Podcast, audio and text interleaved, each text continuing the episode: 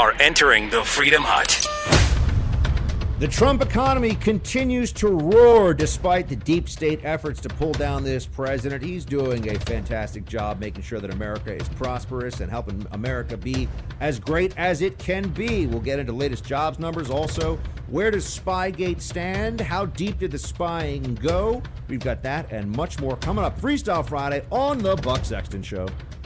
This, this is the Buck Sexton Show, where the mission, Your mission is to decode what really matters with actionable intelligence. One small step. Make no mistake. America Ready. great. You're a great American. Again. The Buck Sexton Show begins Activate. former CIA analyst, former member of the NYPD. Buck Sexton. It is Buck Sexton. now. What people are witnessing is that the agenda that President Trump ran on and that we've been delivering on over the last two years is working for every American. I mean, this jobs report, 263,000 jobs in the month of April, and, and the lowest unemployment rate in nearly 50 years is simply a confirmation of what the president has said all along. If you let Americans keep more of what they earn, you cut taxes on individuals and businesses, you roll back federal red tape, you unleash American energy, you fight for the kind of trade deals that put American jobs and American workers first, that the American economy would come roaring back, and we're witnessing it. And it's, uh, it's truly inspiring. A first quarter number of 3.2% after eight years Yeah. under Obama and Biden, where we saw less than 2% economic growth. Uh, this is a great day for America, and uh, it's all a result of the leadership that President growth Trump's was- been advancing on the economy. Wage Great day for America, bad day for the libs. Libs, the left wing media, they're getting owned right now by reality of this economy. Welcome to the Buck Sexton Show, folks. The Drudge Report says it well today. Envy of the world. Unemployment, 49 year low. That's right. We have the lowest unemployment rate since 1969. Wages hits uh, $27.77 an hour. Stock market is in a huge rally. Trump approval, latest poll here says 50%. Boom. The country is, in fact, booming. Things are going well. We are not in the midst of a, of a uh, you know, series of major terrorist attacks on the homeland. We are not in the middle of a grinding war where we're losing, you know, dozens of Americans a month, hundreds of casualties a month. We're not, uh, you know, digging out from some terrible economy or you know anemic economic growth. Or country is doing well, and yet the the narrative you hear from most of the press, from most of the media, is that w- there's a threat to our democracy. Oh my gosh, there's a threat to our democracy right now.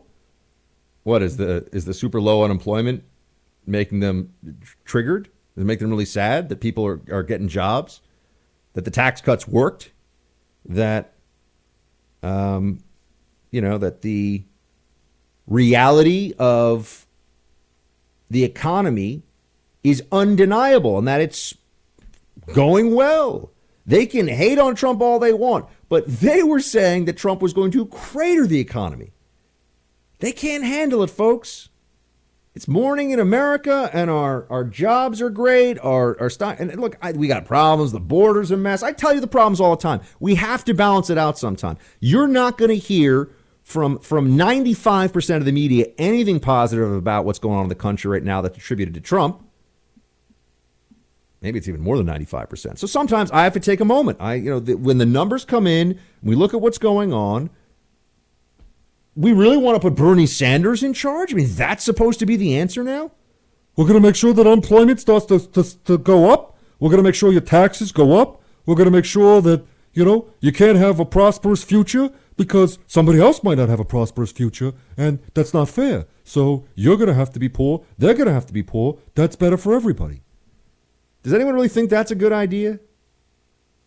I mean, look at these Democrats. What what are they what are they complaining about? I, I keep saying this to my liberal friends. You're also they're all so upset. They're also, oh my gosh, Trump, it's so terrible. What's so terrible? And the things that I think are terrible, the border's bad, healthcare costs are too high, college is too expensive, there's too much public debt, there's too much uh, you know money that we've promised to pay back that we're not going to be able to pay back. I mean, there are problems. I'm going to talk about them a lot, but They're not like dire, oh my gosh, what are we going to do? And what has Trump done to us problems? Oh no, Trump. These people are hysterical and not in a ha ha way, in a calm down way. You know? Some of them need to have a glass of Chardonnay and a Zenny, although don't mix those, that's bad. Um, but you know, they need to they need to calm down. They need to chill out. Things are good. But you know, actually what you realize is that there is a large contingent of the Democratic Party that is actively rooting against America at this point. There's a large contingent of the Democrat Party and the left who would like to see more suffering because they want Trump to fail. And what Trump has promised is prosperity and sanity in our government. He's promised a common sense approach to stop with all the ideologically driven craziness about the economy, not to allow this to become a more socialist country, not to allow Marxism and social justice and identity politics to take over. And because he's taken that approach and because things are going well, guess what? Guess what's happening? Things are going things are going in a very positive direction and the libs hate that. They hate it. They look bad. The Paul Krugmans of the world, the New York Times editorial board, the Washington Post, the you know they were they were saying that this was going to be a complete disaster and how how foolish all these all these Trump rednecks across the country, you know, all, all of the people that voted, people like you and me who voted for Trump, oh, we're such fools. Really? Um, apparently not. Apparently, we're actually doing a really good job. Or we, you know, Trump is doing a really good job, and we did a good job by voting for him. Uh, I, I think that, you know, if anything, the mainstream media owes us a bit of an apology. Oh, it's an apology we're never going to get. Don't get me wrong. I mean, they have no they have no interest whatsoever, absolutely none, in making this right. In trying to understand how was it that and and many of you listen to the show. I, I give you full credit. You saw it early in the primary. You said you got You just got to under. There's something here with Trump. There's something that's changed. It's not perfect. He hasn't fulfilled all the promises. We don't have a wall. I know. But the single most important thing for most Americans when it comes to the government, well, protect my individual rights and my property and, you know, adhere to the Constitution. Let's have the economy be strong too. Let's have people able to feed themselves, feed their families, pay their rent, pay their mortgage. And let's not have government get in the way. How do they explain this? What, what the Democrats have put so much stock in this Russia collusion fairy tale, which was such a fraud, such a farce. And there's been really very little from them on the economy. All they talk about is the tax cuts for the rich, tax cuts for the rich. Actually, there's a tax cut for everybody who really pays taxes. Almost everybody who pays taxes. It's hard to give people a tax cut if they don't pay any income tax, which is half the country. So start with that. But of the people who pay taxes, a vast majority did get a cut. So they have more money. That's a bad thing now. Democrats oppose that. Look what it's doing to the economy. What is the narrative of why things need to change? What is the narrative the Democrats can really offer for there needs to be a switch in the trajectory of the politics of this country because of what? I, I mean, it's you hear crickets chirping. I mean, this is why they can't really figure out who their candidate's going to be or what they're going to do because there is no easy narrative. If if the economy continues as is, if we we just keep moving this direction, Trump will crush any Democrat who runs against him. I'm very confident in that. If we get a cyclical downturn, heaven forbid, it's going to be tough.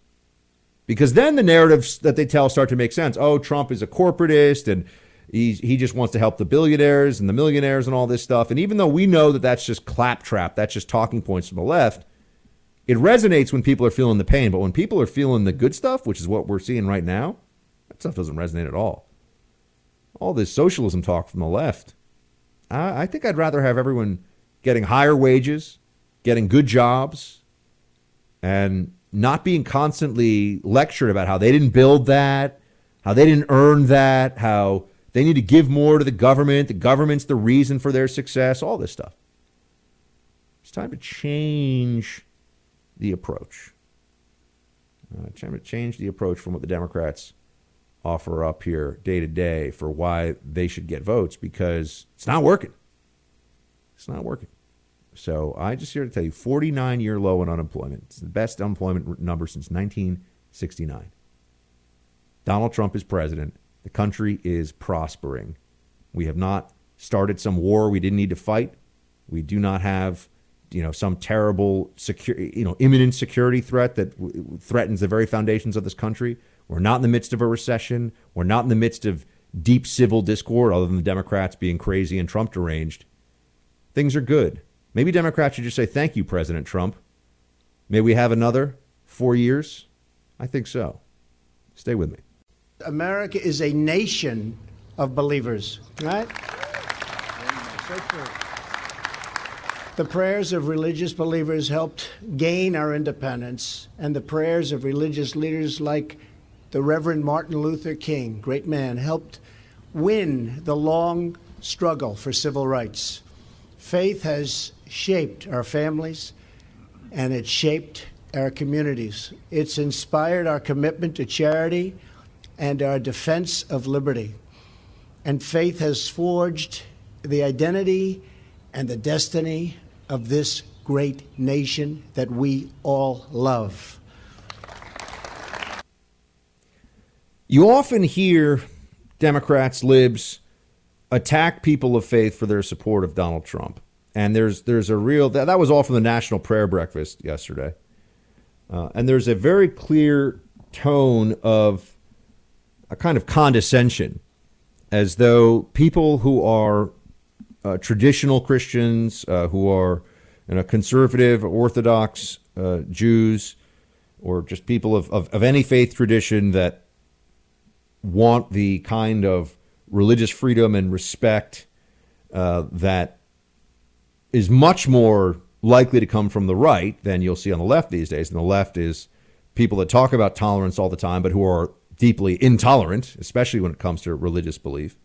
Uh, at least non-Islamic religious belief. The only religion that they really want, they run interference for and will defend and will downplay any any negative side of Islam. But uh, anything that's Judeo-Christian, they have a they'll they'll have a problem with.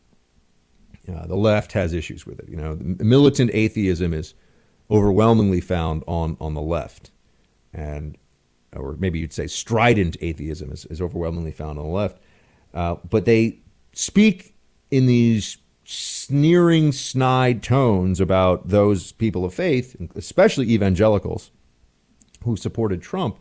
Did you even hear about the National Prayer Breakfast and what Trump said? No, of course, the media had no interest in this at all.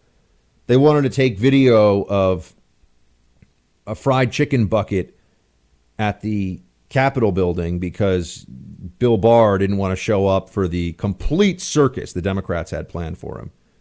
And oh, by the way, there's there's a new there's a new effort now to get rid of Barr. They want the uh, the DC bar, or I'm sorry, the DC and Virginia Bar Association to investigate him. You know, they had to come up with yet yet another way to try and sully Barr's reputation, make him seem like he's done something wrong. I mean, I just Barr is you know I don't get excited about people, and look, I don't know if he's a nice guy or not. Although I know people that work for him and say excellent things about him. Um, say he's just a totally squared away, solid dude. And you know, I hope that anybody who ever worked with me, if they were asked, that's what they'd say about me. If they said Buck's a squared away, solid dude, I'd be very happy. I try. Uh, but you know, Barr is such the right man for this moment in time. I mean, you need somebody who's a real, uh, almost a ringer in this role, and somebody who really understands the ins and outs, who's been there before, who's not going to get shaken up by the left's efforts to just destroy him. I mean, they're just trying to destroy him. They want the Bar Association investigating now. Nancy Pelosi saying he lied, saying he broke the law. But Nancy Pelosi's a disgrace, and she's an, she's an idiot. Very powerful idiot, but she's an idiot.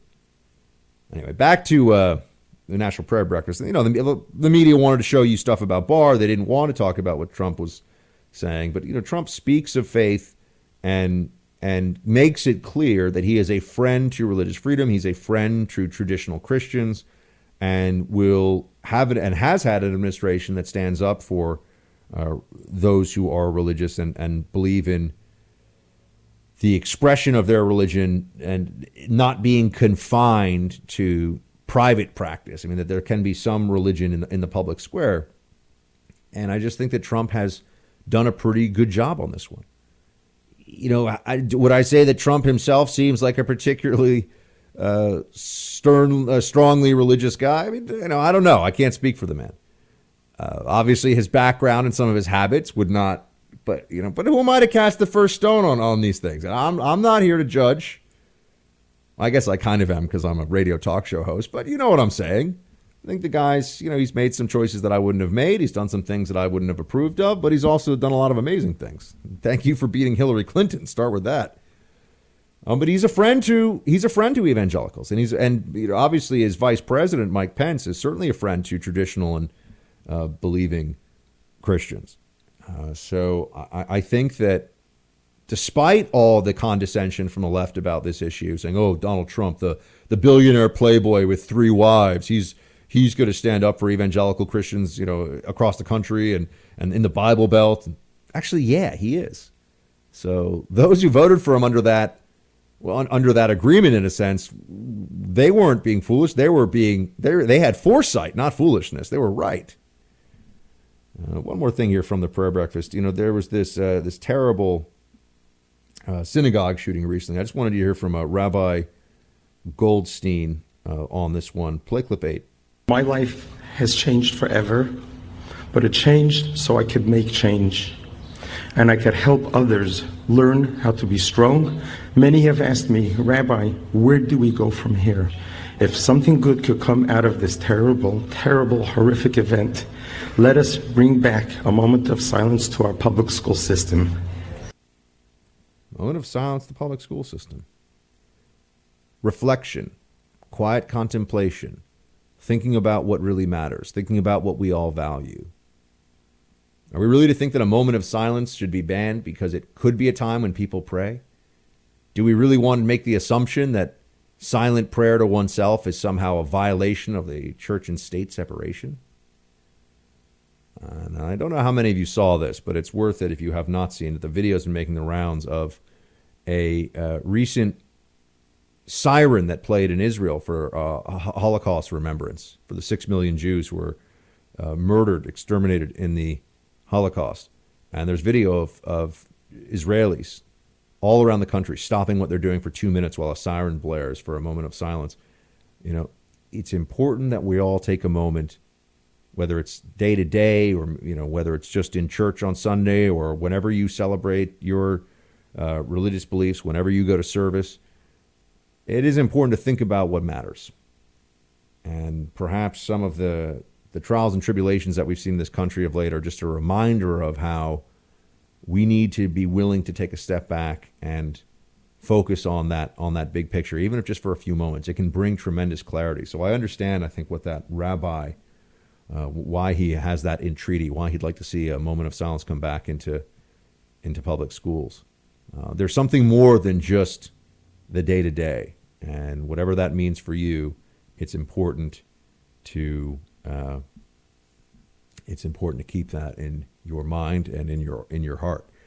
Uh, we're going to run a quick break here. We come back. We got a lot of Spygate Russia stuff to get into. So, uh, team, stick around. After a childhood full of unsuccessful attempts to pull the wool over mom's eyes, do you really think she won't be able to tell the difference between a last minute mother's gift and something truly thoughtful? This Mother's Day, don't settle for anything less than the biggest and brightest bouquets from 1-800-Flowers.com. 1-800-Flowers has amazing offers on beautiful Mother's Day bouquets and arrangements starting at $29.99. With an amazing selection of sweets, treats, and bouquets, 1-800-Flowers has everything you need for Mother's Day. She'll never guess how great of a last-minute deal you scored.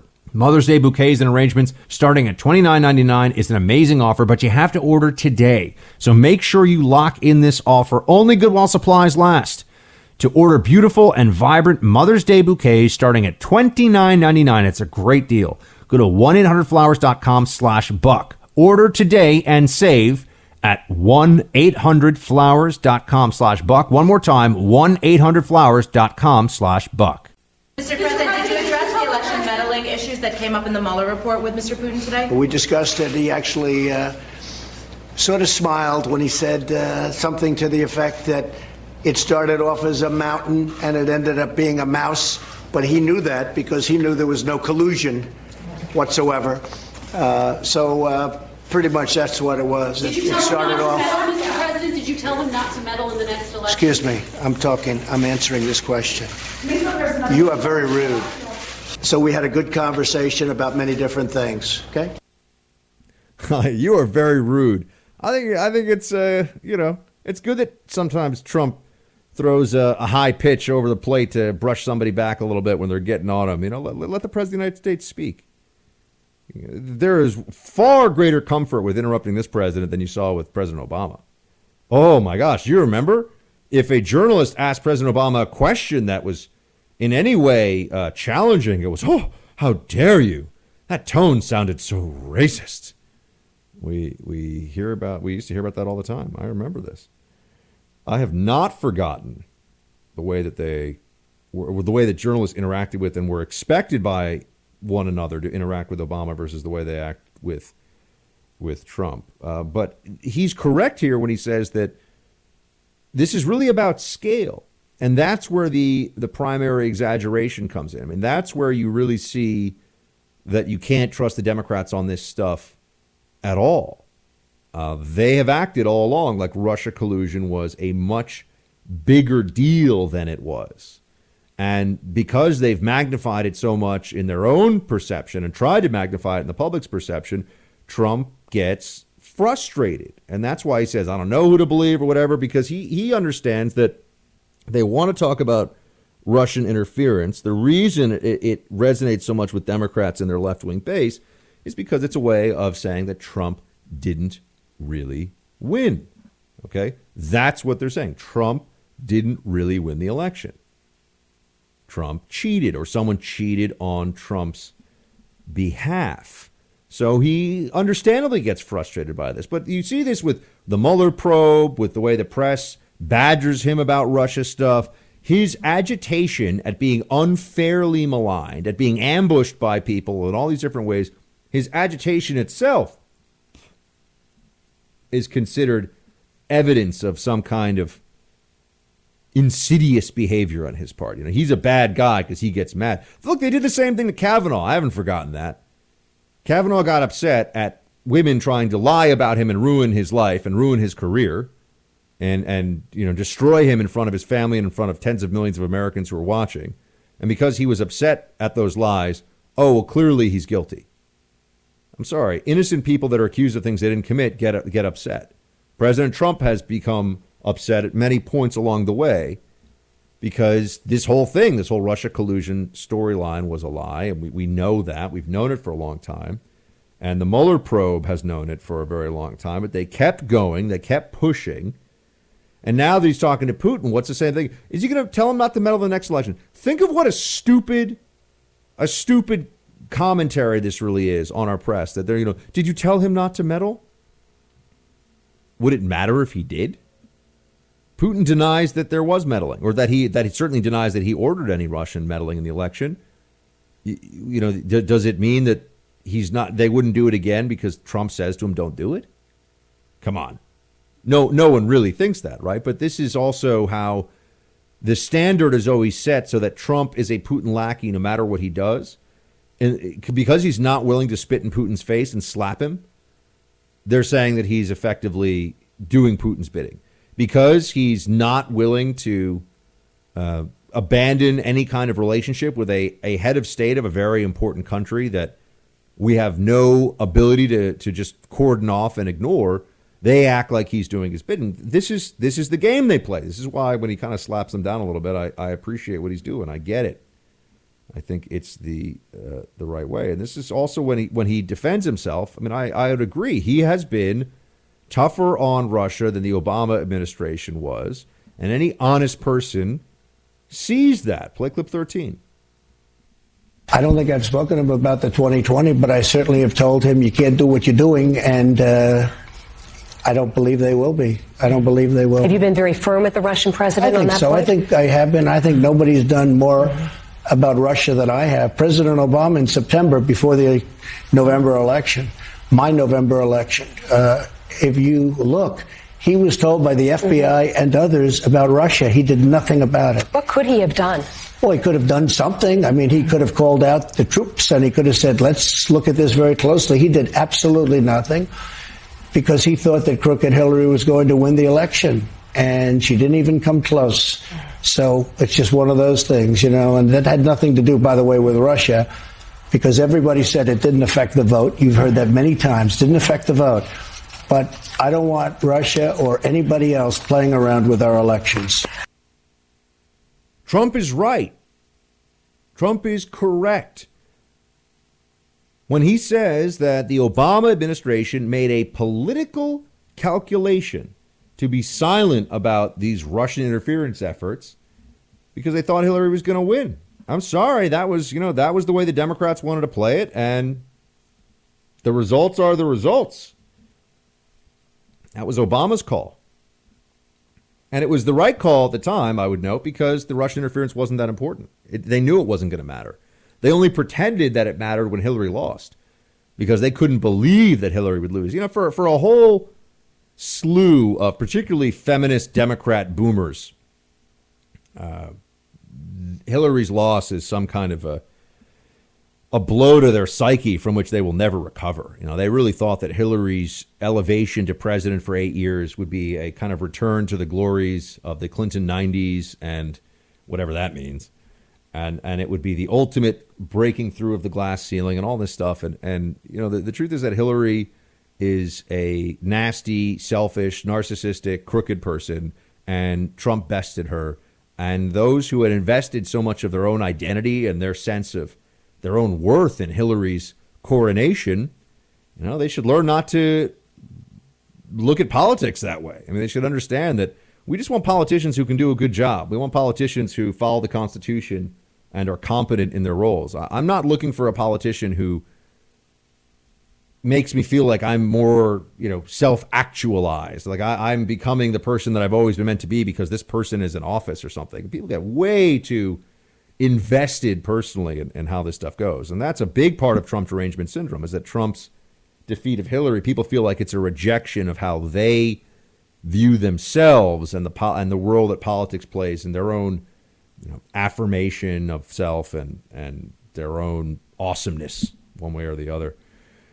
Uh, but he's right about Russia. He's right about how you know the media is being unfair to him and all this stuff. And I just I just would like to see at some point a a full accounting for just how much the media you know people will pull this together there's data out there but but how much the media really did pretend that the president of the United States committed treason and we were going to find that out any day now because that that was the narrative they can try to shift it as much as they want now and you know to that end about the the shifting shifty shift about the shifting narrative um, on the spying issue. Uh, we're going to have Kim Strassel joining us here in a few minutes. She's been great. I mean, some of the best voices and, and authors, analysts on this whole Spygate issue have been, they're friends of mine. Andy McCarthy, Kim Strassel, my main man Dan Bongino, uh, Sean Davis over at The Federalist, Mollie Hemingway over at The Federalist. You know, The Federalist has probably done better work as a website on Spygate and Russia collusion than any other one I can think of. And they've they've been right all along, uh, but now we have to get into what really happened in terms of the spying. And this this is an area where I'm going to try to weigh in pretty heavily because I know the games that the Democrat left security state folks are going to try to play here. I know the kind of stuff that they're going to say and and the ways that they're going to make it seem like what happened here was not completely out of control. It, it was. It was out of control. Uh, it was wrong. It was deeply wrong. And even the vice president got in on it this week by saying, look, uh, there's obviously stuff that went on here that was really a, really a problem. Um, play clip 12. It's very offensive to me.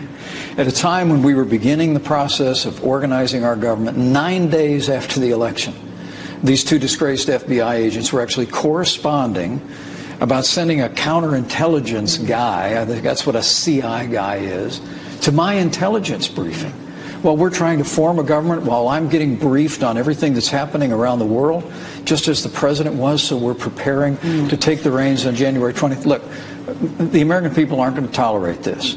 We, we, we put out all the facts on the table no collusion, no obstruction. But now the American people have a right to know how all this started. And if the law was violated, those people need to be held accountable. Absolutely.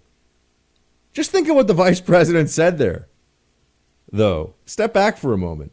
The FBI wanted to put a spy in the vice president's intelligence briefings to see if they could figure out some way to get information about the collusion that was fake that didn't even happen. I mean, does the FBI is the FBI at the senior level, the people involved, are they just incapable of embarrassment? That's a word we should hear a lot more of. The media should be embarrassed by the Spygate debacle that they perpetuated. The FBI, the DOJ, as institutions, should be embarrassed about their role in all of this, humiliated at their stupidity, ashamed of their partisanship. Those aren't words you hear. That's not, no, no, no. They, they think that they were you know, the guardians of the republic. They think they were doing great stuff for America. They've been right all along. I mean, there's still people who are clinging to the Russia collusion narrative in these places. It's astonishing. It's a total outrage. But, you know, people, a lot of people believe what they want to believe. It doesn't matter what facts you present them with. It doesn't matter how damaging their delusions are. They would just rather cling to them and feel safe and warm in their craziness. And that's where the Democratic Party is. Should the former vice president explain himself on his dealings in Ukraine and whether there Oh, was a hear it's conflict? yeah, I hear it's a very with his serious son's problem. business interests? Sure. I, I'm hearing it's a major scandal, major problem. Mhm. Very bad things happened, and we'll see what that is. And they even have him on tape talking about it. They have Joe Biden on tape talking about the prosecutor, and I've seen that tape. A lot of people are talking about that tape. But that's up for them. They have to solve that problem. Biden is not going to last as the Democrat frontrunner. I've been telling you that for a long time. I feel very confident in this prediction. And if Biden is their nominee, Trump is going to win by even by an even wider margin than he beat Hillary Clinton.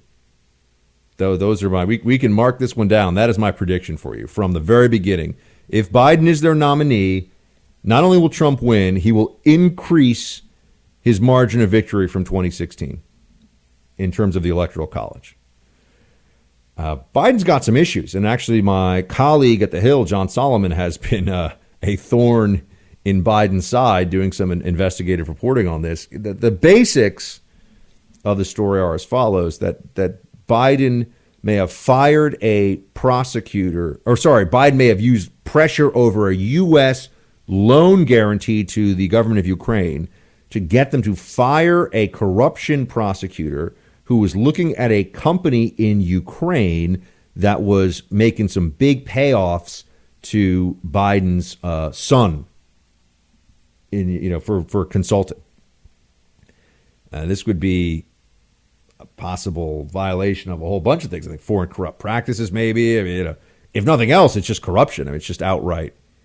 Uh, you know, talking about you're, now you're meddling in a foreign country for the benefit of, of yourself or your, or your family and using the powers of your office to do so in the United States government. That's a big no no. So that's a problem that Biden's going to have to deal with and explain. And my and I, from what I'm told, and I, I work with John Solomon every day, uh, they've got the documentation. I mean, they've already got on the record a, a, senior law. I think it's the equivalent of the attorney general in Ukraine has said, yeah, this this is this is real. Uh, the payments were made, and this guy was fired. And you know, at one point, Biden bragged at a Council on Foreign Relations meeting. You know, CFR, the Illuminati, you know, Council on Foreign Relations. Uh, they he, he bragged about how he got this prosecutor, corruption prosecutor, fired. So there are going to be some issues there. The other story that John actually broke yesterday, though, had to do with the uh, someone who is tied to the DNC asking for the Ukrainian government to give dirt on Paul Manafort. You know, given everything that we have been told, everything that has been said about, oh, how could you sit with somebody who is Russian? They always play games with this too. They say that they say that Veselnitskaya at the Trump Tower meeting was the Russian government. That's not true. She has ties to the Russian government, but she was just a Russian lady who said that she had information about Hillary. And you know, what if she said that uh, that she had information? What if she was for real and had information about how Hillary Clinton had received a ten million dollar wire transfer to you know do some favor for the Russian government when she was Secretary of State? What if that were? Would we not want the information to, to get out then? Well, should they not have taken that meeting? This is a stupid point people make. Oh, they should have never taken the meeting and called the FBI. That's bull. That's revisionist nonsense. But John broke this story where it was, uh, it, you know, the, the, the basics of it are that somebody tied to the DNC was asking the Ukrainian government for uh, dirt on Paul Manafort. Well, that's a foreign government, folks, and you're asking for opposition research from that foreign government on behalf of the Hillary campaign. That's collusion with the foreign government, isn't it? They were asking, I think it was the the uh, the embassy, the embassy, uh, Ukrainian embassy. This is a problem. Christopher Steele was a foreigner. He was using Russian subsources. All that's all foreign. That's all foreign interference in the election. That's on that's on record. That's a fact. Clinton campaign folks paid, and the DNC paid for that information. That doesn't make it better. That makes it worse, if anything. The only real collusion with foreigners in the election involved the Hillary Clinton campaign. And of course, they're media lackeys. But we're not allowed to talk about that. Not supposed to see that. Kim Strassel coming up, everybody. Stay with me. How did this whole investigation start? Because I think it's corrupt as hell. And I think what's happened between Comey and McCabe and uh, Brennan and all of these people. If you take Director Comey out of the equation and his actions in 2016 and 2017, would the country be where it is today? I think that he did a terrible job. I would say he probably led some kind of an effort. Uh, the word spying has been used. He probably was one of the people leading the effort on spying. So it's a very serious charge I to know, make. I know, and we'll find out whether or not it was true. And I think it could very well be true, but we're going to find out pretty soon. Somebody was leading the effort on spying because there was definitely spying. And as somebody used to work for a spying agency, I feel like I should at least be able to define that. Um, but what's with all the venom directed at Attorney General William Barr? Uh, we've got Kim Strassel joining us now. She is on the Wall Street Journal editorial board. She's got a great piece up with the Journal right now. For fear of William Barr, the Attorney General gets attacked because his probe endangers many powerful people. Kim, great to have you back. But it's great to be here. Uh, who is Bill Barr endangering? What's gotten these folks so on edge, Kim? Well, it's it's clearly nothing to do with the Mueller report because if you watched that hearing on Wednesday in front of the Senate Judiciary Committee, we barely talked about uh, aspects of the Mueller report. A lot of it was just a, a back and forth uh, over, you know, his original assessment of it. Um, and uh, I think that what's going on here is that instead they were focused and they heard him say during that hearing that he intends to take a very close look at everything that's happening in 2016. And a lot of people are at risk when he goes down that road uh, of what the FBI was up to, whether or not there was an actual predicate for the spying that went on. Um, whether or not they handled their sources the right way, whether or not they should have used that dossier. Um, a lot of people have a lot of things at risk. And the revelation this week about putting a, I, I love the way that they described it. It was an FBI human investigator or something. It was a very yeah. specific terminology we the New York Times use used. the word spy anymore, but not now. Yeah, it's never spying. It's never. It's it's surreptitious surveillance that's just oh so on the straight and narrow. Uh, but that that the that Papadopoulos had someone who was essentially. I mean, the way the way and we had George on the show last week for an hour. Uh, he said that she was, uh, if not a what you would call a uh, a honeypot, something kind of close to it. Uh, he said that she was very clearly trying to entice him into giving certain information. Uh, that seems like very strange behavior for somebody who's working for the FBI and just trying to get the lay of the land about whether there is a massive international conspiracy to throw an election. I mean, what did you make of that wall? I mean, of that uh, New York Times piece? Well, look, I think the word that we're hearing more and more um, that should alarm everybody, and we don't know if it's true yet, and I want to say that, but you know, the word we keep hearing now is entrapment. And you know, you you, you were in an agency that worked. Uh, there's always a fine line between trying to get people to give you information and then somehow trying to trap them into saying something that can later be used against them. And I, I know that I certainly have a lot of concerns about the way, for instance, the FBI ended up going and having their little chat with General Michael Flynn, um, not really making him aware of their purpose there um, not informing him that they'd already read a transcript of his conversation, and essentially uh, not giving, not warning him that it's a crime to lie to them, not uh, having him with an attorney. It seems, in retrospect, it was very much set up to be a process in which they caught him in a lie. Um, and I think, you know, we should be asking the same questions in terms of what has happened with Papadopoulos and some of the other people that the quote human intelligence or informants or whatever we want to call them these days we're doing with some of the other Trump campaign members, including Page, including Sam Clovis, um, and how, how far back, by the way, they were interacting with these people. We also don't even have the answer to that question. Have we ever gotten a satisfactory answer from anyone, Kim, about why it was that the uh, Obama administration senior figures in this whole drama, Comey and and others among them, uh, didn't think it was necessary or or sound practice to tell the Trump campaign? I mean, you know, George Papadopoulos wasn't running the show. No one thinks that George Papadopoulos was some huge deal in the Trump campaign. So, unless they were acting under the assumption that we have no idea why they would be, that Papadopoulos with this whole Russia email hack that didn't happen, but that's the basis of their story, unless they believe that Trump or essentially somebody right in his inner circle directed Papadopoulos to do this, why not brief them? Why not tell the campaign, you know, you got a guy that's uh, doing some freelancing that could get you guys into trouble. There's some Russian penetration efforts.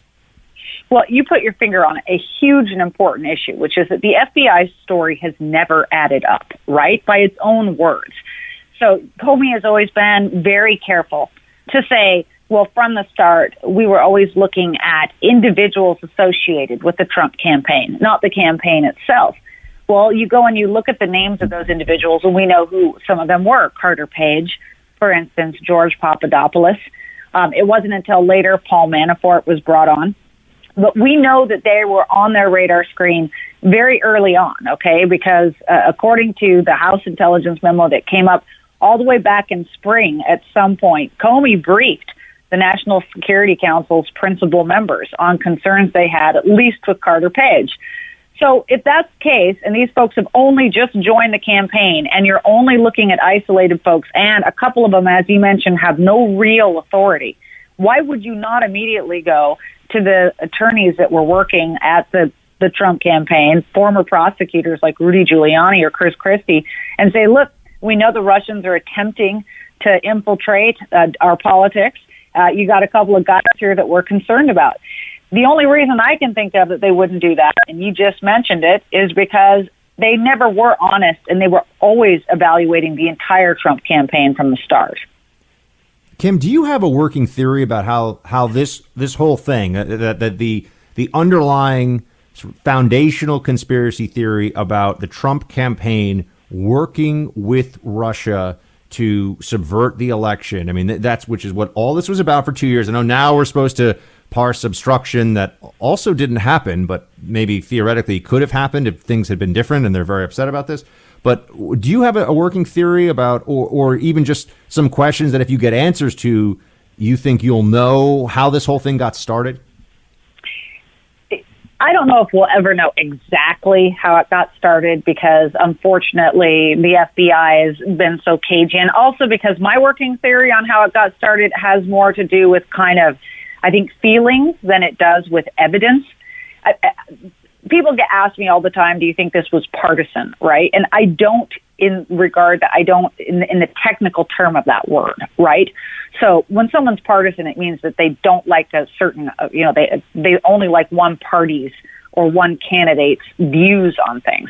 And I, I do not believe that Jim Comey and Andy McCabe sat around and said, we hate Republican tax policy, and so we're going to try to take out the Republican nominee, right? But what I do think is it is impossible not to believe, especially given the incredible loathing that Jim Comey has expressed for Trump ever since he was fired.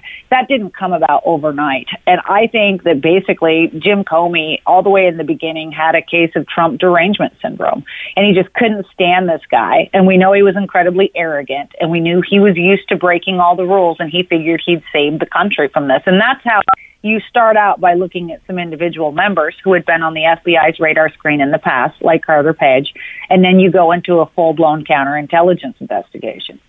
What about what's your take on Sally Yates in this whole thing? I, have always been somebody who feels like she had she appeared at some very key moments and has had a very easy pass, certainly from the media. You know, her whole use of the Logan Act and this this this pretense that that Flynn was going to be blackmailable because he had lied to the vice president, as though the Russians could say, "Give us all your secrets, or else we'll tell the vice president you lied to him." And then a general of 30 years experience would say, "Oh."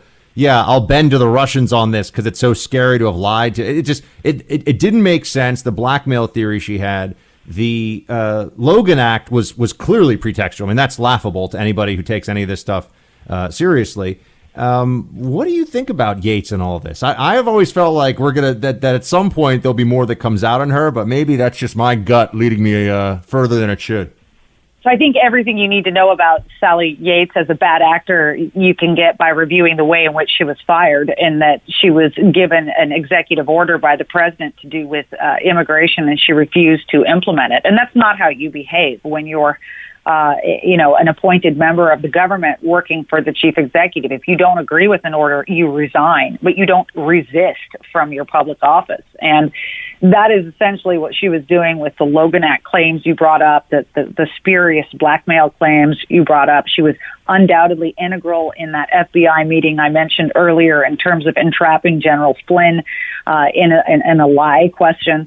Um, but I think if you go back, look, uh, one of the big questions here that we're probably going to get some answers on from either Barr or from the inspector general when he comes out with his report as to the extent that the White House and other senior people were involved in all of this from a political perspective from the start. And, you know, look, Sally Yates says at the Department of Justice would have been more read in than most people. And we have not really, you are correct, heard what decisions she was making along the way and the degree to which she was being notified and she was making calls. And that's going to, I will not be surprised one bit if she's very central to this narrative by the end.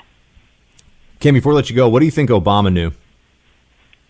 Well, look, you know, go back. I, I mentioned this meeting uh, that Jim Comey had with National Security Council principals um, all the way back in the spring. Well, one of those principals was Barack Obama. So is Joe Biden. I mean, basically, what that means is that from the very start, Jim Comey had briefed the White House, the senior members there, that the FBI had eyes on Trump and Russia.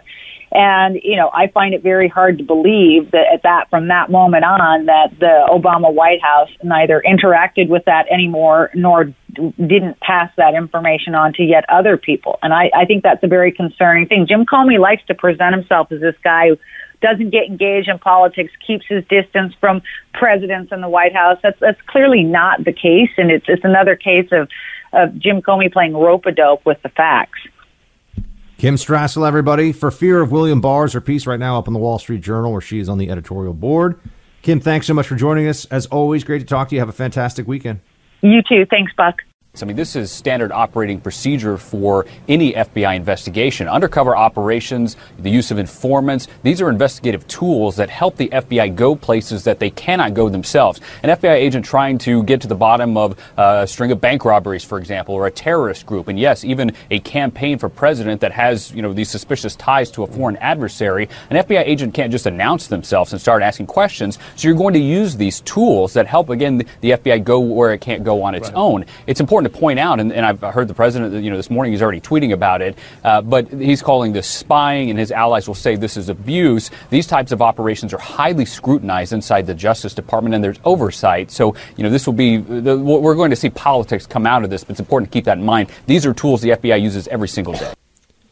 Okay, let's pull apart the nonsense here. That's James Comey's secretary, former secretary, or not really a secretary, but he's like an errand boy for Comey at the FBI. Senior supervisory something or other. He's he's uh, CNN's uh, FBI pajama boy, and you know he's there. He's running interference for the narrative here, right? What's the narrative? Oh, the narrative is that it wasn't spying; it was totally legit. Okay, a few things here, Chief. A few things here for my. Uh, former national security colleague over at the uh, the F, the FBI. Mr. T- uh, Theo, you needed a miracle. I bring you the FBI. Uh, that the FBI does something does not make it de facto justified. That the FBI uses its discretion to open an uh, investigation in a certain way does not indicate that the investigation was properly handled. And people that keep saying there's a process, there's a process, there's a process, fail to understand that we know there's a process. The problem is it was abused. The problem is that if you have people who are acting in bad faith for partisan reasons in places like the FBI, there is plenty of leeway, plenty of discretion to engage in underhanded, dirty politics. And that is quite obviously what went down here, my friends. Just a question of how much, where, when, who. We know it happened, though. And to say that there's oversight, no, there's not for counterintelligence investigations. That's why they ran this as a counterintelligence investigation. Why wasn't this done as a more standard criminal investigation? No, they wanted to keep it under the auspices of a counterintelligence investigation. That's why they went the FISA route because there they have a very different essentially the standard for a counterintelligence investigation is whatever someone at the FBI thinks is a national security concern worthy of a counterintelligence investigation. And it can all be kept secret. It all goes to the FISA court. And remember, if Hillary had won, we would never have found out about any of this. And that's just on the process side. When you add into it, this was a presidential campaign advisor. This was somebody, you know, we worry about. I mean, when I was in the NYPD and the Intel division, uh, we used to have to justify any kind of surveillance or any collection that we had that that touched on anyone's First Amendment rights because we're so concerned about the chilling effect, right? And there's all this oh, we can't have law enforcement spying on people for their you know lawful religious assembly and all this. You know, we, there are all these hoops you have to jump through to protect people's civil rights. Apparently, the FBI, if you run a counterintelligence investigation, you can do whatever you want. And you say, oh, yeah, I, I think this guy talked to a Chinese guy who might be a Chinese intelligence official or something. So I'm just going to download all of his emails and listen to all of his phone calls because uh, the FISA court's just going to rubber stamp whatever I say. What we see here is the abuse of FISA. And the problem with FISA that some people have recognized all along, it's not just FISA, by the way, it's just the FBI counterintelligence process. And the problem has been that it requires people to be acting in good faith. You give people power in government, you better hope that they're using it appropriately. Because otherwise, well, you see what happens. They did not use it appropriately. This was not done in good faith. These are individuals we're talking about here who exploited their government authority for partisan gain. Um, and you could say, well, Buck, were they, they, weren't necessarily Democrats. Yeah, but they're anti-Trump. There's an anti-Trump partisanship that's at the at the heart of this, and they're also trying to desperately avoid the usage of the term spying because when it really hits home with people, spying on the Trump campaign, that is what happened. That is clearly nefarious. That does bring about a public understanding of just how severe a transgression this was. And Bill Barr is going to get to the bottom of this. Bill Barr is going to be the most important person that President Trump has ever appointed to any office. You watch and see. A lot of the policies uh, that we have put in place has kind of helped lead um, the devastation in Venezuela, and we've sort of set the stage um, for where we are arriving today. Uh, this um, particular bullying and the use of, of sanctions to um, eventually intervene and um, make regime change uh, really does not help the people of countries like Venezuela, and it certainly does not help, um, and it's not in the interest of the United States. The problems in Venezuela have been years in the making. For a, a member of Congress who, frankly, one who sits on a, an important national security committee to make a statement blaming America first in this way, uh, it's not only ignorant, it's disgusting. This congresswoman doesn't know what she's talking about. Nicolas Maduro is a socialist dictator who's taken what was once one of the most prosperous nations in this hemisphere and, and brought it literally to a level of deprivation and oppression and poverty that we have never seen. Nicolas Maduro has no legitimate claim to power, and Nicolas Maduro must go. Ilhan Omar not making many friends among the uh, Republican establishment with her incredibly stupid comments, blaming America, blaming America first. You see, the, for for Trump and and Republicans, America first means putting our interests first and taking a certain pride in this country, and having that pride manifest itself in accepting that we are a unique people and have interests that are specific to us, and we should not place the needs of the rest of the world ahead of ours. For the left, it's blame America first. It's find a way to look down on what we've done and, and make make everyone feel like somehow we are the cause of so many of the problems in the world. You know, we are the ones that have, have created the circumstance of Venezuela's deprivation. Eh, the sanctions, you know, Ilhan Omar, she's on the Foreign Affairs Committee, folks. This is not like somebody that should be able to get away with saying stupid things about foreign policy without any refutation, without being refuted. I think refutation is. Did I just make a noun out of something? That is that a word? Producer Mike, tell me if refutation is a word. If not, it should be, or else I will refute anyone who disagrees with me. Uh, but she, you know, she should be repudiated. That's a fun word to use too. What she's saying here is stupid. It's not just that I think it's wrong, it's it's dumb because these sanctions until very recently on Venezuela were targeting individuals, which would not affect the broader economy, would not affect the ability of the Venezuelan people to get access to, say, uh, you know, rice, flour, Mike says it is a word. Thank you, producer Mike. There we the uh, the act of refuting. Go figure. Something such as an argument that refutes someone or something. There you go. I mean, Mike, what can I tell you, man? I got skills to pay them bills.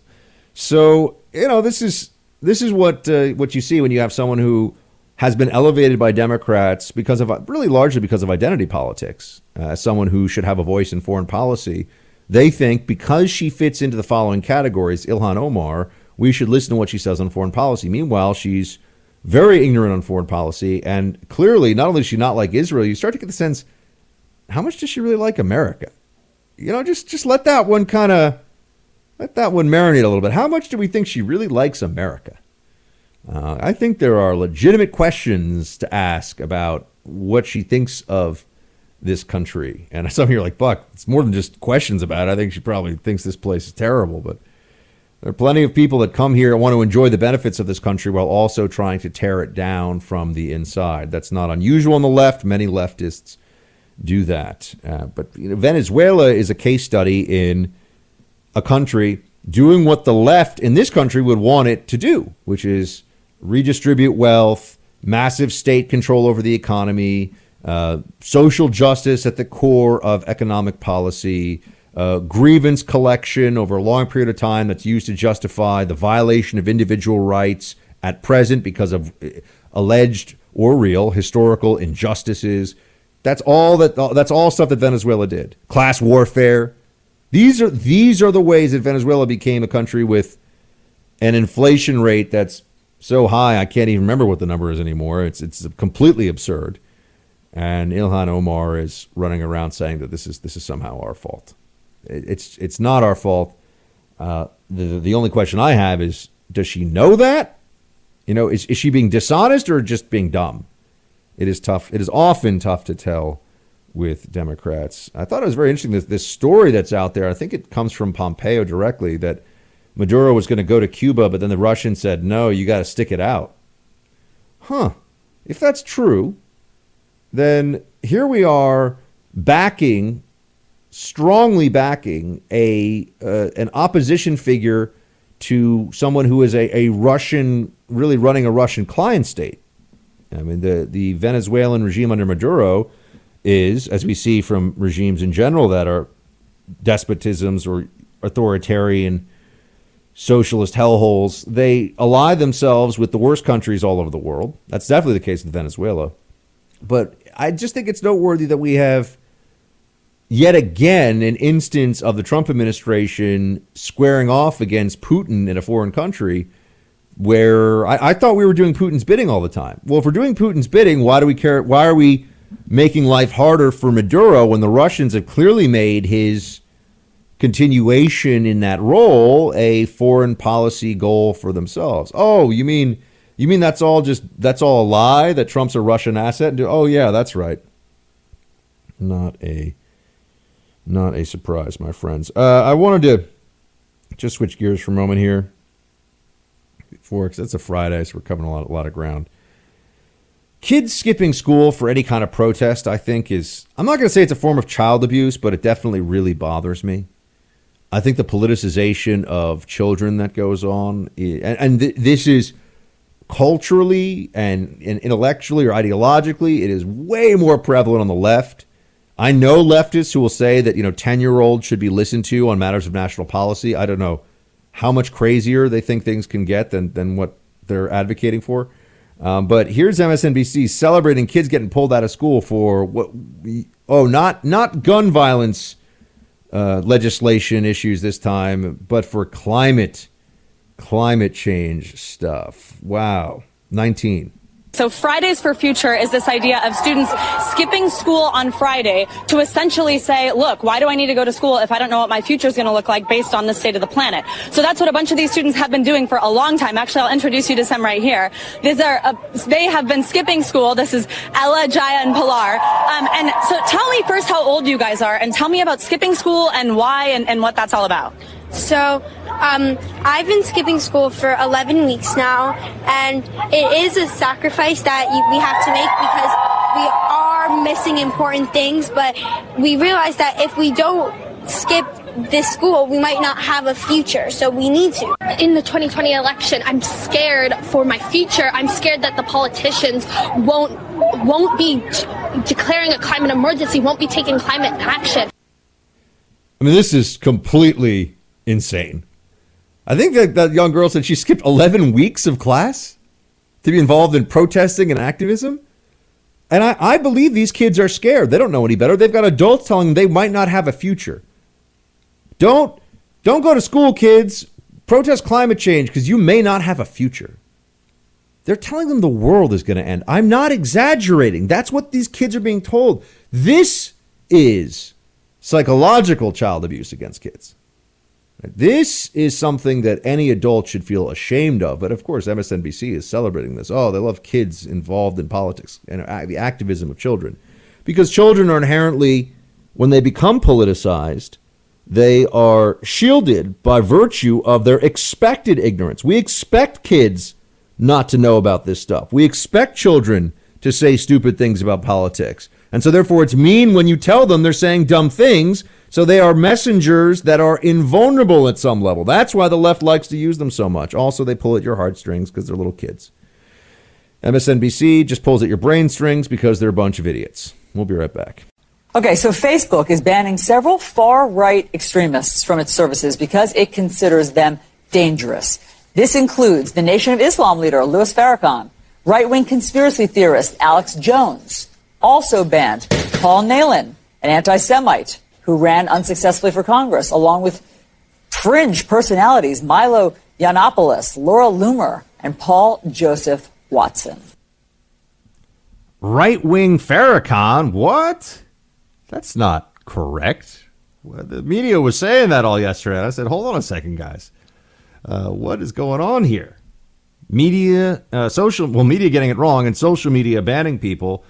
What do we uh, make of this, considering that they're banning them not for violations of specific conduct or codes of conduct, but just because they really, really don't like them and think they're bad? Our next uh, guest, Jesse Kelly, is a buddy of mine who has dealt with a little bit of social media censorship himself. He is, of course, the host of The Jesse Kelly Show on uh, KPRC down in Houston from 6 to 8 Eastern and does a whole bunch of other things. He's also nine feet tall. Jesse Kelly, great to have you back. Uh, tell me, sir, what, what, what do you? What's your reaction after? Yeah, some odious characters get banned, but I don't think anybody who knows anything believes that it's going to stop there. They they want to see what the reaction's going to be when they pick off the weak one who's sick in the back, and and they want to see how the rest of the herd's going to react. I mean, I I hate to say things like we need to unite in defense of Louis Farrakhan, but we do. The truth of the matter is we do. It, it doesn't matter that he's a scumbag. Let him speak. Let everybody speak, and let let the best ideas win. I also think it's interesting that when it comes to social media censorship, you have the the left all of a sudden is oh, but they're private companies; they can do whatever they want. The left wants to wants to uh, you know control what private companies do all the time. They want to control what kind of toilet paper they have in the bathrooms, what kind of light bulbs they have in the conference rooms. They, I mean, they want to tell them what what how much of their of their money they're able to keep and what kind of social justice programs they have to donate to.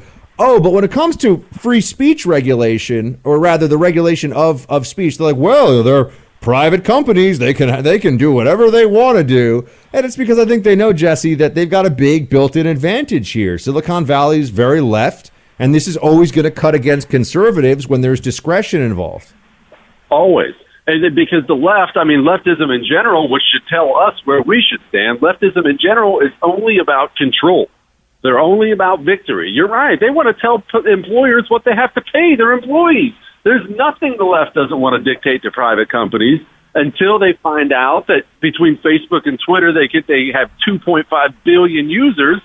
And oh, by the way, we may be able to silence the people who disagree with us. That's music to a leftist ears. I mean, and I don't want to make an absurd comparison here, but leftists throughout history, that is what they do. I mean, in the in the most extreme examples, and this is certainly nothing like this. I mean, guys like Pol Pot and those guys, they they rounded up everyone who disagreed with them and got rid of them. That is what it means to be a leftist: is to silence people who disagree with you. You know, Jesse, I, I can't skip over some of the news of the week that I, I feel like you're going to have a particular, a particularly uh, poignant perspective on. And you may have seen that there's some there's a bit of a dust up over pay disparity between men's and women's professional sports teams. Now, I, I have to say, I know I know you're a WNBA season ticket holder and have been for many years. but I'm just wondering what your thoughts are on the professional sports pay gap between men and women. Well, look, I, I don't I don't necessarily think it's fair to call the women's stuff professional. I mean, they play and somebody pays them. That doesn't mean it's professional to watch somebody plod up and down the court and shoot layups all night long. But they're never going to get paid equally because women's sports suck. They're virtually completely unwatchable. Even women don't like to watch women's sports. People watch sports in part because they want to see athletes doing things that they could never dream of doing in their wildest dreams. I want to see LeBron James at 900 pounds running up the floor at 80 miles an hour and dunking the ball so hard that my grandparents feel it. That's the what I want to see. That's basketball. I don't want to see crappy basketball, and women's basketball is boring and crappy, and so no one watches, and so they don't make any money. Oh, I guess I guess you're not going to get season tickets for WNBA next year, Jesse Kelly. I guess I, I, I guess you're deciding to pass on on that one. But no, I mean, I, I think some of the some of the controversies that we've seen this week are are almost you know tailor made for Jesse Kelly commentary. Like for example, we talked about the Sports Illustrated Burkini decision. Have you seen this? I did. I saw that, and part of me just rolled my eyes at it. It's such a stupid virtue signaling thing to do. The entire purpose of the swimsuit issue is so young men can look at scantily clad women. I mean, we don't have to sugarcoat this, and they've tried to make it more sporty and everything in the recent years and empowering to women. Get serious. It's Playboy with a little bit more clothing on. It's something young men enjoy. Nobody wants to go see a woman dressed up in a full blanket laid out on the beach. I never forget when they banned Maxim magazine in my high school. You would get you would get uh, in in serious trouble if you went into high school with Maxim magazine. And then there was, of course, because we all know how black market economies work, Maxim magazines turn into like cigarettes in prison. You know. well, back in our day, but Maxim was the thing. Kids these days don't realize how good they have it. They have everything at the at the touch of a button. You just pull out your phone if you want to see a beautiful woman. Back in the day, it took some effort. Absolutely true. Uh, J- Jesse, I also wanted to get your take on the uh, the latest Avengers movie. Uh, it was it was a good movie. I have two humongous problems with it. Humongous problems with it. One is the Hulk situation is so grossly unacceptable. So it's one thing to have him get beaten up and slapped around the entire last movie, but then you do your final Endgame movie. You can't do a final Endgame movie and never give Avengers or comic book movie fans one single Hulk rage out moment. Not one. Instead, we have Nerd Hulk. That is that is that's a huge part of the franchise. Is Hulk losing his mind and ripping people's heads off, and we didn't get that, that once. And two, Fat Thor. I mean, it may be for half the movie if you want to do a comedic thing. Ha ha ha! That's kind of funny. He got fat. But then you need to have him snap out of that and be back to Thor. Part of the purpose of Thor is I get to watch him lightning bolt people, and my wife gets to stare at him a little too hard. Yeah, there you go, Jesse Kelly, folks. Political commentary, movie commentary. You can hear it all on KPRC Houston uh, from six to eight Eastern on uh, Monday through Friday. Mr. Jesse Kelly of the Jesse Kelly Show. Thank you for stopping by the hut. Always an honor. Appreciate you, brother. We'll get a drink soon. Sounds good. Team, we'll be right back. Expose Expose this. They attacked us for being on a public sidewalk. You! Is that okay? Hold the line! It's a public sidewalk. You're not here now. You're not here to expose them. Why would they react that way? They can come to our bar. We won't attack them. Right? Right now! Is that okay? Is this okay? Is this okay? Drinking a beer here? Come on! Is this okay? How's it real, you fascist? You're fascist! We're gonna come here all the time! Some Mayday madness there, caught on video. We can only play the audio for you because, of course, this is radio. But at the end, you might have heard what sounded like the spraying of some kind of substance up close and personal to where the camera was recording that. And uh, we have joining us now somebody who can tell you exactly what happened. Uh, that was, in fact, a pepper spray assault. This is all happening in Portland on May Day. Antifa running around the streets like the bunch of maniacs they are. Where are the Portland cops? And what was really going on here? We got our friend Andy Ngo back in action. He is a freelance journalist who's been doing great work out on the West Coast covering Antifa and also uh, is a an editor at Quillette. Andy, great to have you back on the program. It's a pleasure to be with you. All right, Andy, tell tell us. We, we got to play a little bit of the of the audio from the street there. What was going on? Give us the backstory before you tell us about how you were attacked by Antifa. You were assaulted. Several times, yes. So May Day uh, was the first of May, and in Portland there was a series of events, and it was billed as a celebration of diversity and workers' rights. Um, in reality, it was an Antifa celebration of Marxism, communism, and political violence. So, uh, at first, there was a unlawful street protest against the local uh, ICE office. In this, um, protesters with Antifa came masked up and blocked the streets, blocked traffic in a critical area near a hospital, and uh, they were stopped outside by federal police officers before they could go any further to the ICE building. And this location is the same building where last summer there was a five week siege and occupation by the same people, the same group. Uh, that that incident last year, I wrote about it for the Wall Street Journal at the time. The federal officers, uh, the first day, were trapped inside. All the exits were blocked off by angry uh, rioters, protesters, and they called for Portland police to help, and Portland police denied their request. so they had to wait for federal officers to assemble to assist them. And then there was a five-week occupation around that property that became a uh, occup- uh, became a biohazard. So, uh, Wait, can I just jump in real, real quick, Andy? The the Immigrations and Customs Enforcement Office called local police to help deal with the occupation, which was a kind of encampment meant to menace and block access to the Immigrations and Customs Enforcement offices. And Portland police said, "Sorry, you're on your own." They said your request for assistance is de- denied.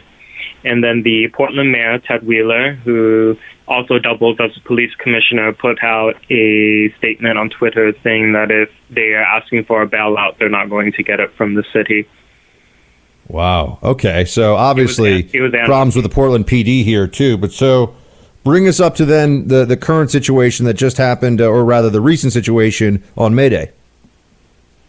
Yeah, so these masked individuals uh, hate me because of my coverage of what they do. And, And they know you by sight now, don't they? I mean, I can hear it in some of the audio. Uh, unfortunately, they do. So they try to block me from recording, and was just generally being generally being antagonistic. Um, but then my camera equipment was targeted. Uh, they sprayed it with silly string, and then after that, another masked individual punched me in the abdomen. Uh, this was completely unprovoked on my part. I immediately went to Portland police, who were standing yards away, to report it to the liaison officer on the scene to let him know what had happened.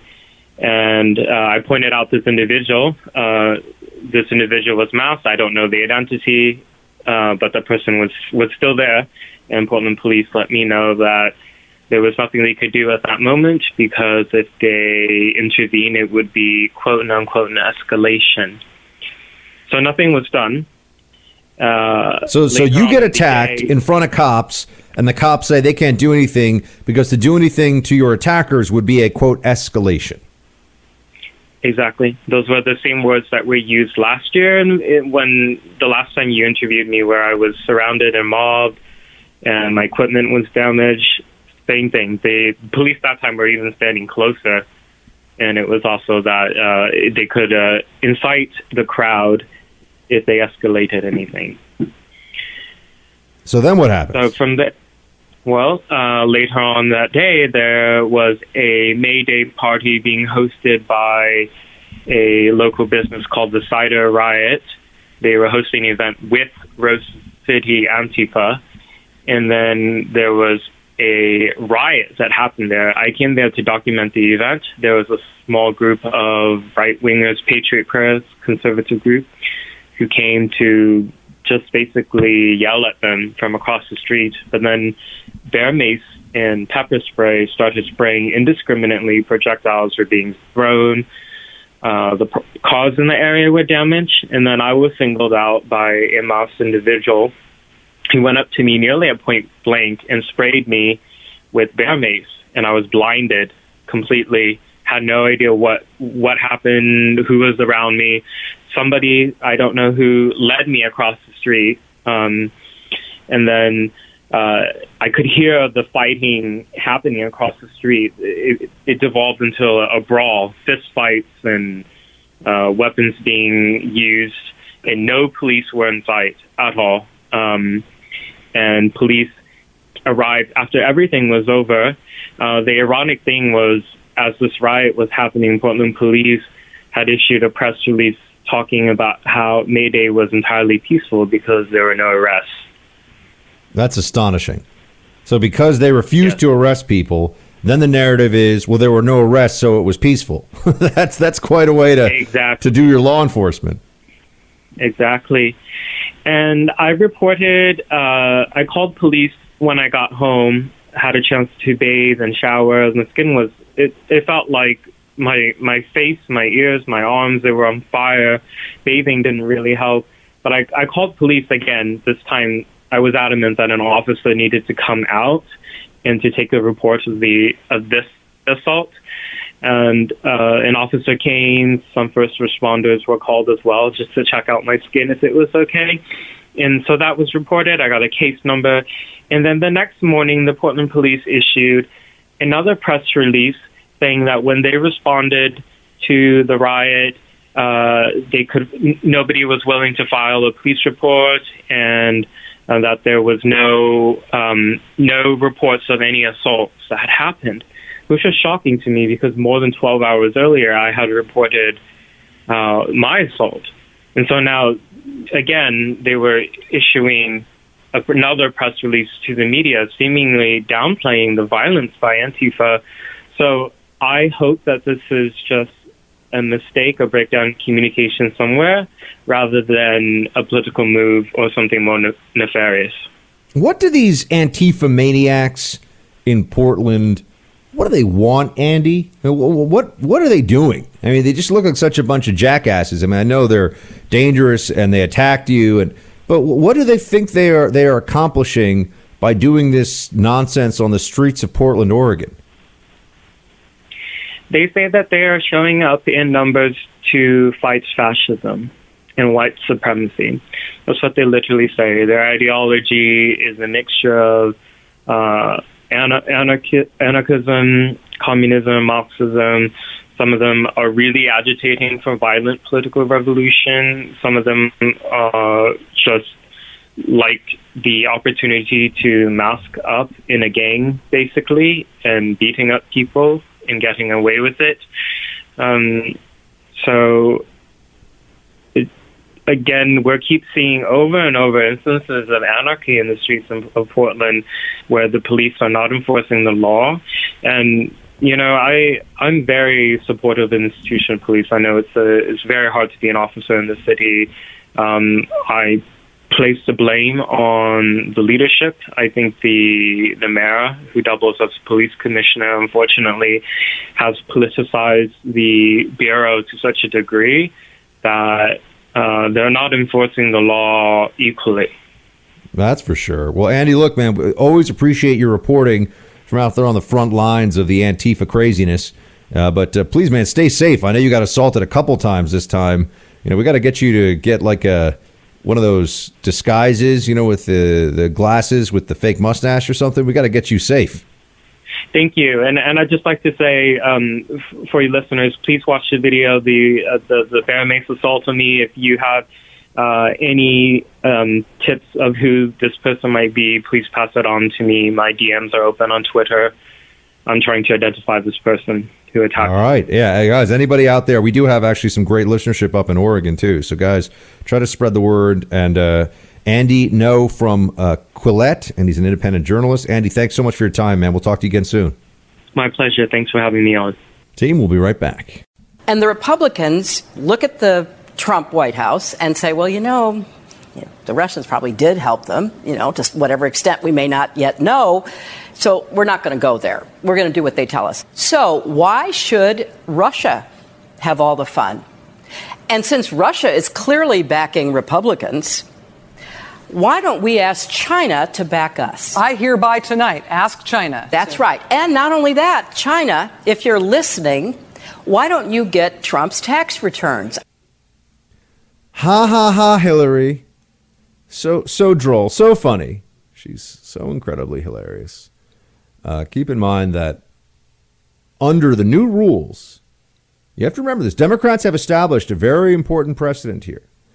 Sore loser Hillary, I really won.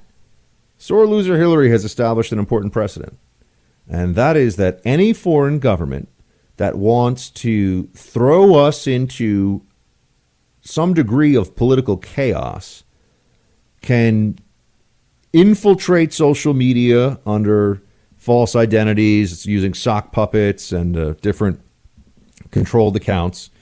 Maybe hack into some low-level staffer or someone's you know email account somewhere. All, all they have to do is involve themselves in our election, and they have, by that very act, created an opening for the losing political party to say the election was done under uh, a cloud. The election was illegitimate. Think about the power that they have now given to any foreign because of their completely exaggerated and hyperbolic view of Russian interference in the election. Any government, any country that wants to create problems for us can just intentionally meddle, can intentionally have their, and they'll just say that, oh, we didn't do it. It was some lone hackers, you know, we didn't back them or whatever it is. It's very easy. This is not difficult stuff. I mean, setting up a phishing email scam, I mean, there are criminals who do this all over the world. But the the the basic rule here still stands that they can they can have somebody do that and then the other party, the party that loses, can say, "See, the they they cheated. This election's illegitimate. This election does not count."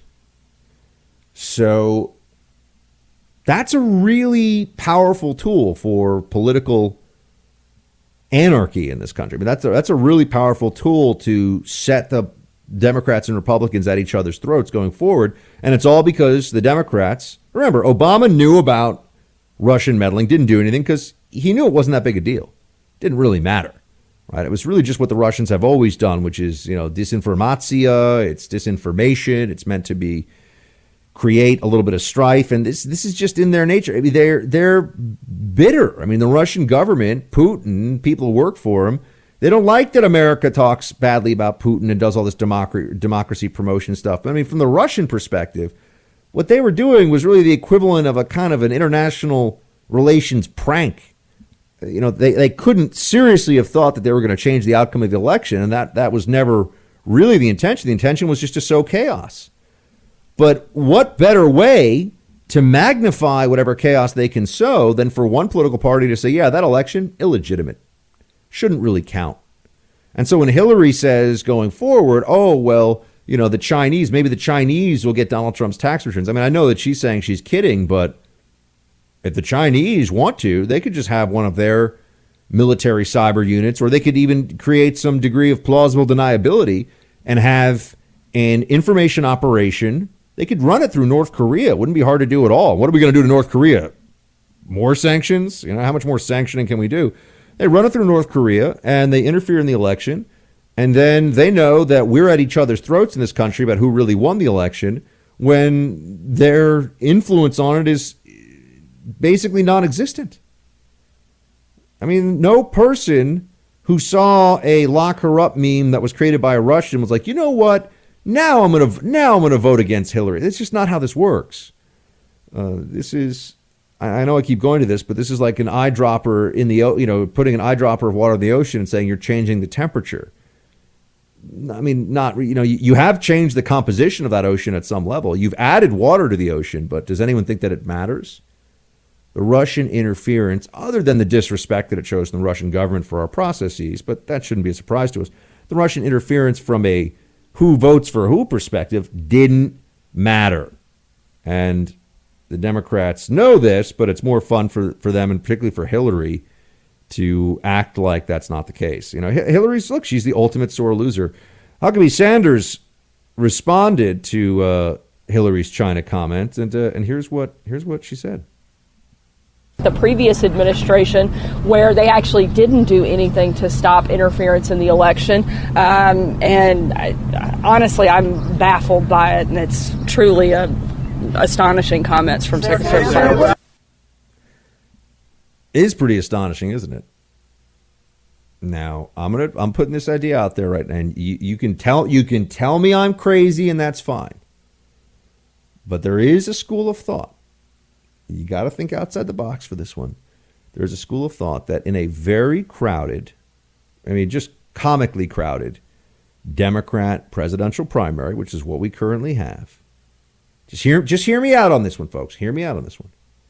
In a very crowded field, doesn't the person with the highest name recognition and the most visible, you know, resume and and just general political apparatus around them become a more attractive candidate in many ways?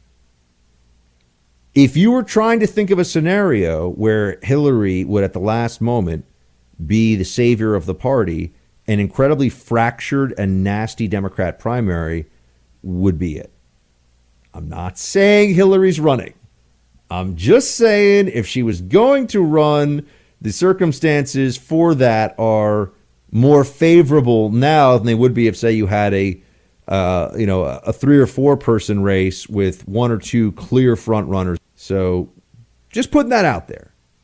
Just putting that out there for a little little food for thought as we go into our weekends. The show ain't over yet, folks. Keeping it real. It's time for roll call.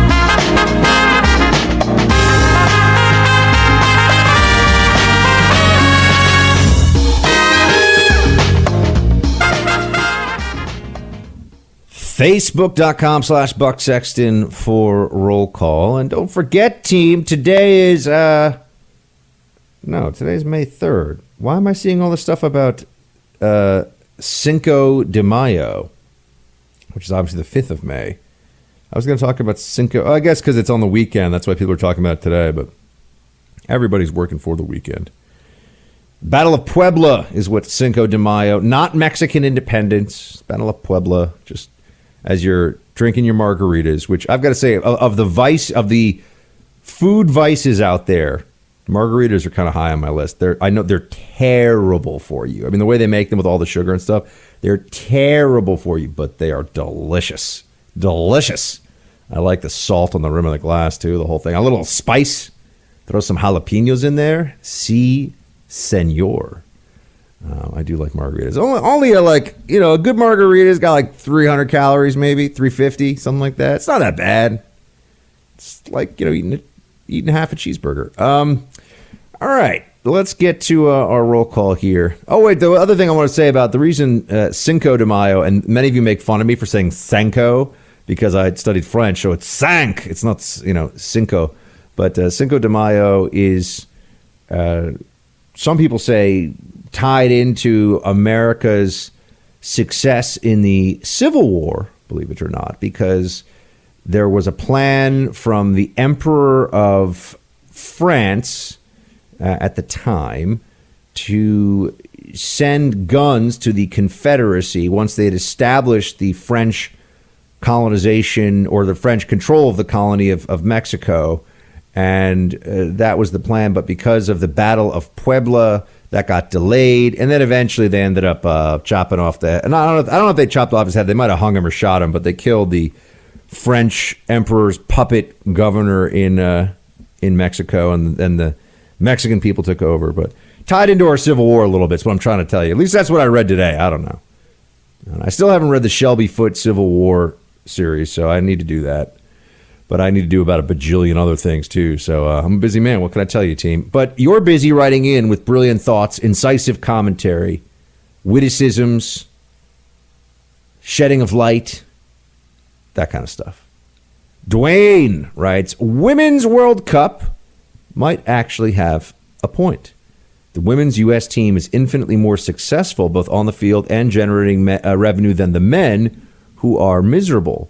The women actually help support the men and are paid significantly less. Uh, Dwayne, I do not know if that is true, but if that is true, if your stats or rather your uh, your assertions are correct, uh, then yeah, I'm all look. I'm all for it. If the women's World Cup is uh, has big, uh, bigger viewing, or rather, women's World Cup team has bigger viewing than the American uh, men's World Cup team, then I think they should make more money. And maybe there is sexism at work there. But here's what I would say to you Is it the case that the ratings are really higher for the Women's World Cup team? I doubt that because even the men's, eh, assuming they make it into the World Cup, they're playing against the best teams in the world, and the viewership is based not just on the team that, you know, the, the American team, but also the team they're playing. So, for example, when the U.S. is in the World Cup and they play in the first round, a powerhouse like Germany or, or Brazil, or uh, you're going to have the whole world watch that match, not just people that support the men's team. But I have to dig into this a little bit, and you seem more up on this than I am. I, I don't watch uh, much professional level soccer these days, uh, so maybe maybe that is the case. I will say though that having watched some women's soccer, it's interesting, but it's like watching a men's soccer match at about half speed. So if, if you prefer that, then that's great. Uh, let's see. Kayla writes, clear and present danger, or is it executive decision? Love the Jack Ryan reference. Love it. No, it was clear and present danger, so you got that one right. And there you go. Uh, Tom writes, Buck, my man, Tech N9ne for workout music. Bring back Freestyle Friday with mini deep dives. P.S. Dubstep is just disco for the 90s. Love the show. Shields high. You know, you may be right about dubstep is really just disco for the 90s. I, I'm. I, don't think dubstep is going to be something people look back or to listen to uh, with any fondness. But sometimes it gets me a little fired up, you know, a little fired up for the gym. And I will check out Tech 9. I feel like the Tech 9 firearm, you know, it used to be very much uh, kind of associated with uh, the 90s and gangbangers. Like, I got my Tech 9, you know, people would rap about it and stuff. But I haven't heard about the Tech 9 much anymore. Yeah, I'm not sure. Uh, you know, I remember very distinctive design. It had the, I don't even know how you describe it, but there's kind of per, almost like these perforations along the barrel. Um, the Tech 9. I, I remember having a water gun that looked like a Tech 9. I mean, you could never do this stuff anymore. Isn't it amazing how much even just children's toys have changed? I, I had for a while a little, a little, uh, it was from Chinatown in, in New York City, and it, it was a black replica essentially of a Glock that fired little white, little white pellets. And it, not, not very not very powerfully. I mean, it wouldn't even hurt you if you shot somebody in the arm or something with it. But it looked like a. I mean, it looked like a Glock, unless you really got up close to it. You could never have that stuff anymore. You know what I mean? You could never have these things. It was just a toy. It was a toy they're selling on the street. You know, the the, the toys. Yeah, that it had like the red. Um, uh, you know, uh, on the muzzle, it had a little red thing to show that it was, but it looked real enough. You never have this stuff anymore. I mean, now people think that uh, that you know super soakers were uh, you know are, are too realistic. like super soaker has like a big neon green water tank on it. I don't think anyone thinks that it's. Oh, but anything that's gun related, it's very scary. But you know, they used to sell all these things. You'd go walk on the streets in uh, in New York City, in Chinatown, Times Square. they sold. And when I say replicas, they weren't. They didn't look exactly like guns, but the toys looked a lot more like guns when I was growing up. The toy guns did. Absolutely the case. And uh, now, which I, I actually do think that there is some that's that can be kind of dangerous. I, I agree with the rules that have changed to some degree. But you know, if it's neon green, I don't think that anyone really has to worry about it. Uh, Adam writes the quote is "Dumb and Dumber shields high." All right, Adam. All right, you got it. That was Samsonite. I was way off. Um, Mary Swanson, Swami. I think Dumb and Dumber kind of holds up. Yeah, I think it's pretty funny. Uh, I think that that's. I, I, did watch some of There's Something About Mary recently. It was on HBO or something, and I'm always amazed by how you could never, ever make that movie anymore. You just couldn't do it. You could never make that movie anymore. Um, you would get picketed. You'd get in so much trouble. I'm actually surprised that it even it hasn't kind of gotten the ban treatment from some places. All right, let's see what we get here. Eric, uh, right. Oh, some stuff that he doesn't want in the roll call. So Eric, it won't be in the roll call because you asked for it not to be, and we of course respect your wishes. That is how we roll. Pete writes, Buck, I miss your history deep dives. OSS Shields high. Pete, I miss them too. Uh, there's a tremendous degree of effort that goes into it because I just used to do it on my own. And uh, I, I would like to bring it back, but you know, we have to find a way to make something of a business out of it. And unfortunately, because there's so many podcasts out there these days for podcast advertisers, you need to get to a certain critical mass of downloads before you can even get basic advertising going. And that's a long way of saying, you know, for the time in, the time out to do history deep dives. It's it's a project of love, not a project of of business, if you know what I mean. So to devote the time to it's a little bit harder, um, unless you know someone somewhere wanted to like sponsor a series of them and just as a kind of prestige project. That's something we could do. But in terms of just churning them out, I mean, it t- it took me in basically entire weekends just to do one of those things. It's a long process, believe it or not. But I don't want to end. I mean, someone pointed this out to me. I can't end on the fall of Constantinople and the Turks' victory there. I mean, we got to at least get to we got to get to the siege of Malta and some of the other stuff where, you know, Team Christendom Western Civilization actually wins wins one. Uh, Chris writes, Buck, a few days ago, a roll call woman said she got confused while listening to the podcast because she heard a different show. Mystery solved. Your podcast host showcases other podcasts for 30 seconds at the beginning. For some podcasts, it seems like they just play the show instead of highlights. That's confusing, but with but the dulcet tones of, of Buck are fighting through. Just warn audience a few times, like giving out new email. Eventually, people will know. Well, Chris, I didn't even know this, so thanks for telling me, man. I appreciate it. Uh, team, we'll hit a quick break. We'll be right back. All right, back into the roll call to close out the show. On you know, I always it's a little bittersweet. I know I say that to you, and sometimes I repeat myself a little bit about this, but it's a little bittersweet on Friday because while I'm excited for the weekend, I know I'm not going to get to do this show for two whole days, which can be can be kind of a bummer, you know, because I miss getting to hang out with all you guys. Sheldon writes, "Hey Buck, love the show. You are my favorite podcast, bar none." Well, Sheldon, you have wonderful taste in podcasts. Just heard you talking about the Tom Clancy Patriot games. Love the book. The movie would have been better had the book not existed. When the movie changed the terrorist victims from Charles and Diana to some no name lord and lady, it just completely lost its impact for me. Just my two cents. By the way, no issues with the sound level on the podcast from iTunes. Sounds great to me. Shields high, Sheldon. You know, Sheldon, I didn't know. I, I never read Patriot Games, the or the book, so I didn't even know that that was the case. And I would agree with you that by making it some random members of the royal family the target, it just it lacked impact. Uh, it did not really resonate. I think, especially with an American audience, we're like, okay, so this is like the the Lord of Chatherton or something. I mean, who knows, right? The third the third Lord of Chesterton and Worcestershire. You know, that doesn't really get anybody all that excited. That certainly didn't get me all that excited. Um, but Harrison Ford does does a good job, and you got to remember that's in the earlier days of of Eddard Stark from Game of Thrones. That guy, I forget his uh, Sean Bean. That's right. You killed my baby brother. You know, he's all upset about it and the whole thing. Or no, it's not his baby. No, it is his baby brother. That's right. And the I mean, the guy's obviously in his twenties. Brandon right? Hey, brother, Shields High. After listening to your yesterday's show, I figured I'd share this with you. My wife is a registered nurse and volunteers at this crisis pregnancy center. They're having a fundraiser. Here's the link. Please share it. This organization is exactly what we need to combat the abortion mills around the nation. Thank you for the sacrifices you make fighting for the republic. Airborne all the way, Brandon. Uh, Brandon, yeah, we will uh, we'll get the word out on Facebook for this one. This one, and you know, I've been a part of a uh, fundraisers in the past for a crisis pregnancy center in New York City called Avail. Uh, that is doing very, very important work in a very liberal place.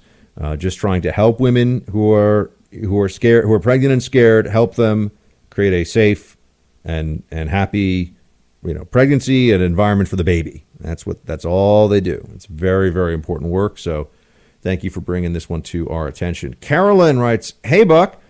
One thing keeps me wondering about the Steele dossier. If you read this buffoonishly absurd piece of trash, you can't help but wonder how Hillary's campaign paid good money for a piece of scatological tripe that looks like it was written by a fifth grader. No offense to fifth graders, but if I were Hillary, I'd want my millions of dollars back.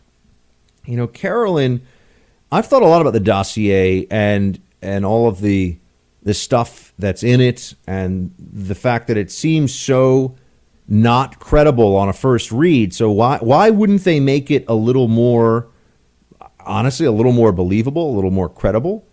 And I, I think that it's because it was always meant to be looming in the background and and it really wasn't supposed to be something that people went public with in this way. It was supposed to color the thinking of the media behind the scenes and, and be something that was whispered about, but not presented for public view necessarily. Uh, not presented because when it's in public view, then it receives public scrutiny.